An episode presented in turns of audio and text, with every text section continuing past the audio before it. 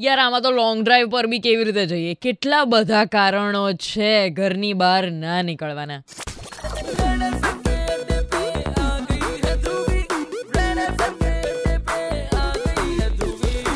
બધે બધી રીતે આપણને બે હજાર વીસ કહી રહ્યું છે.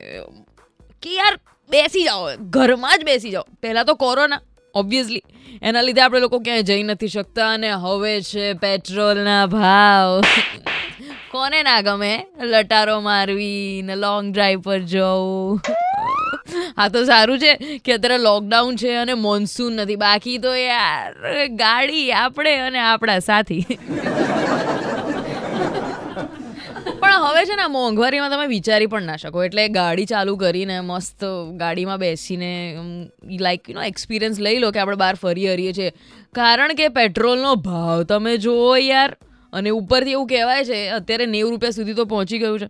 અને હવે તો એવું કહેવાય છે કે આવતા બે મહિનામાં સો રૂપિયાથી ઉપર પ્રતિ લીટર. શું વાત કરાય? યસ કારણ કે ક્રૂડનો જે ભાવ છે એ વધ્યો છે. છવ્વીસ ટકા મોંઘું થયું છે ક્રૂડ. અને ઓબ્વિયસલી બાય ડિફોલ્ટ એના લીધે પેટ્રોલ અને ડીઝલ ઉપર ભાવ વધવાના જ છે.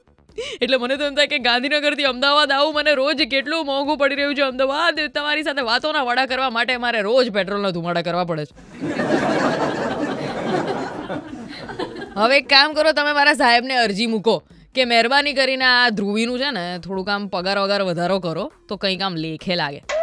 બરોબર? Super it's three point five M for M Dhruvi and to make your afternoon groovy કોણ સુપર ગાને, હે?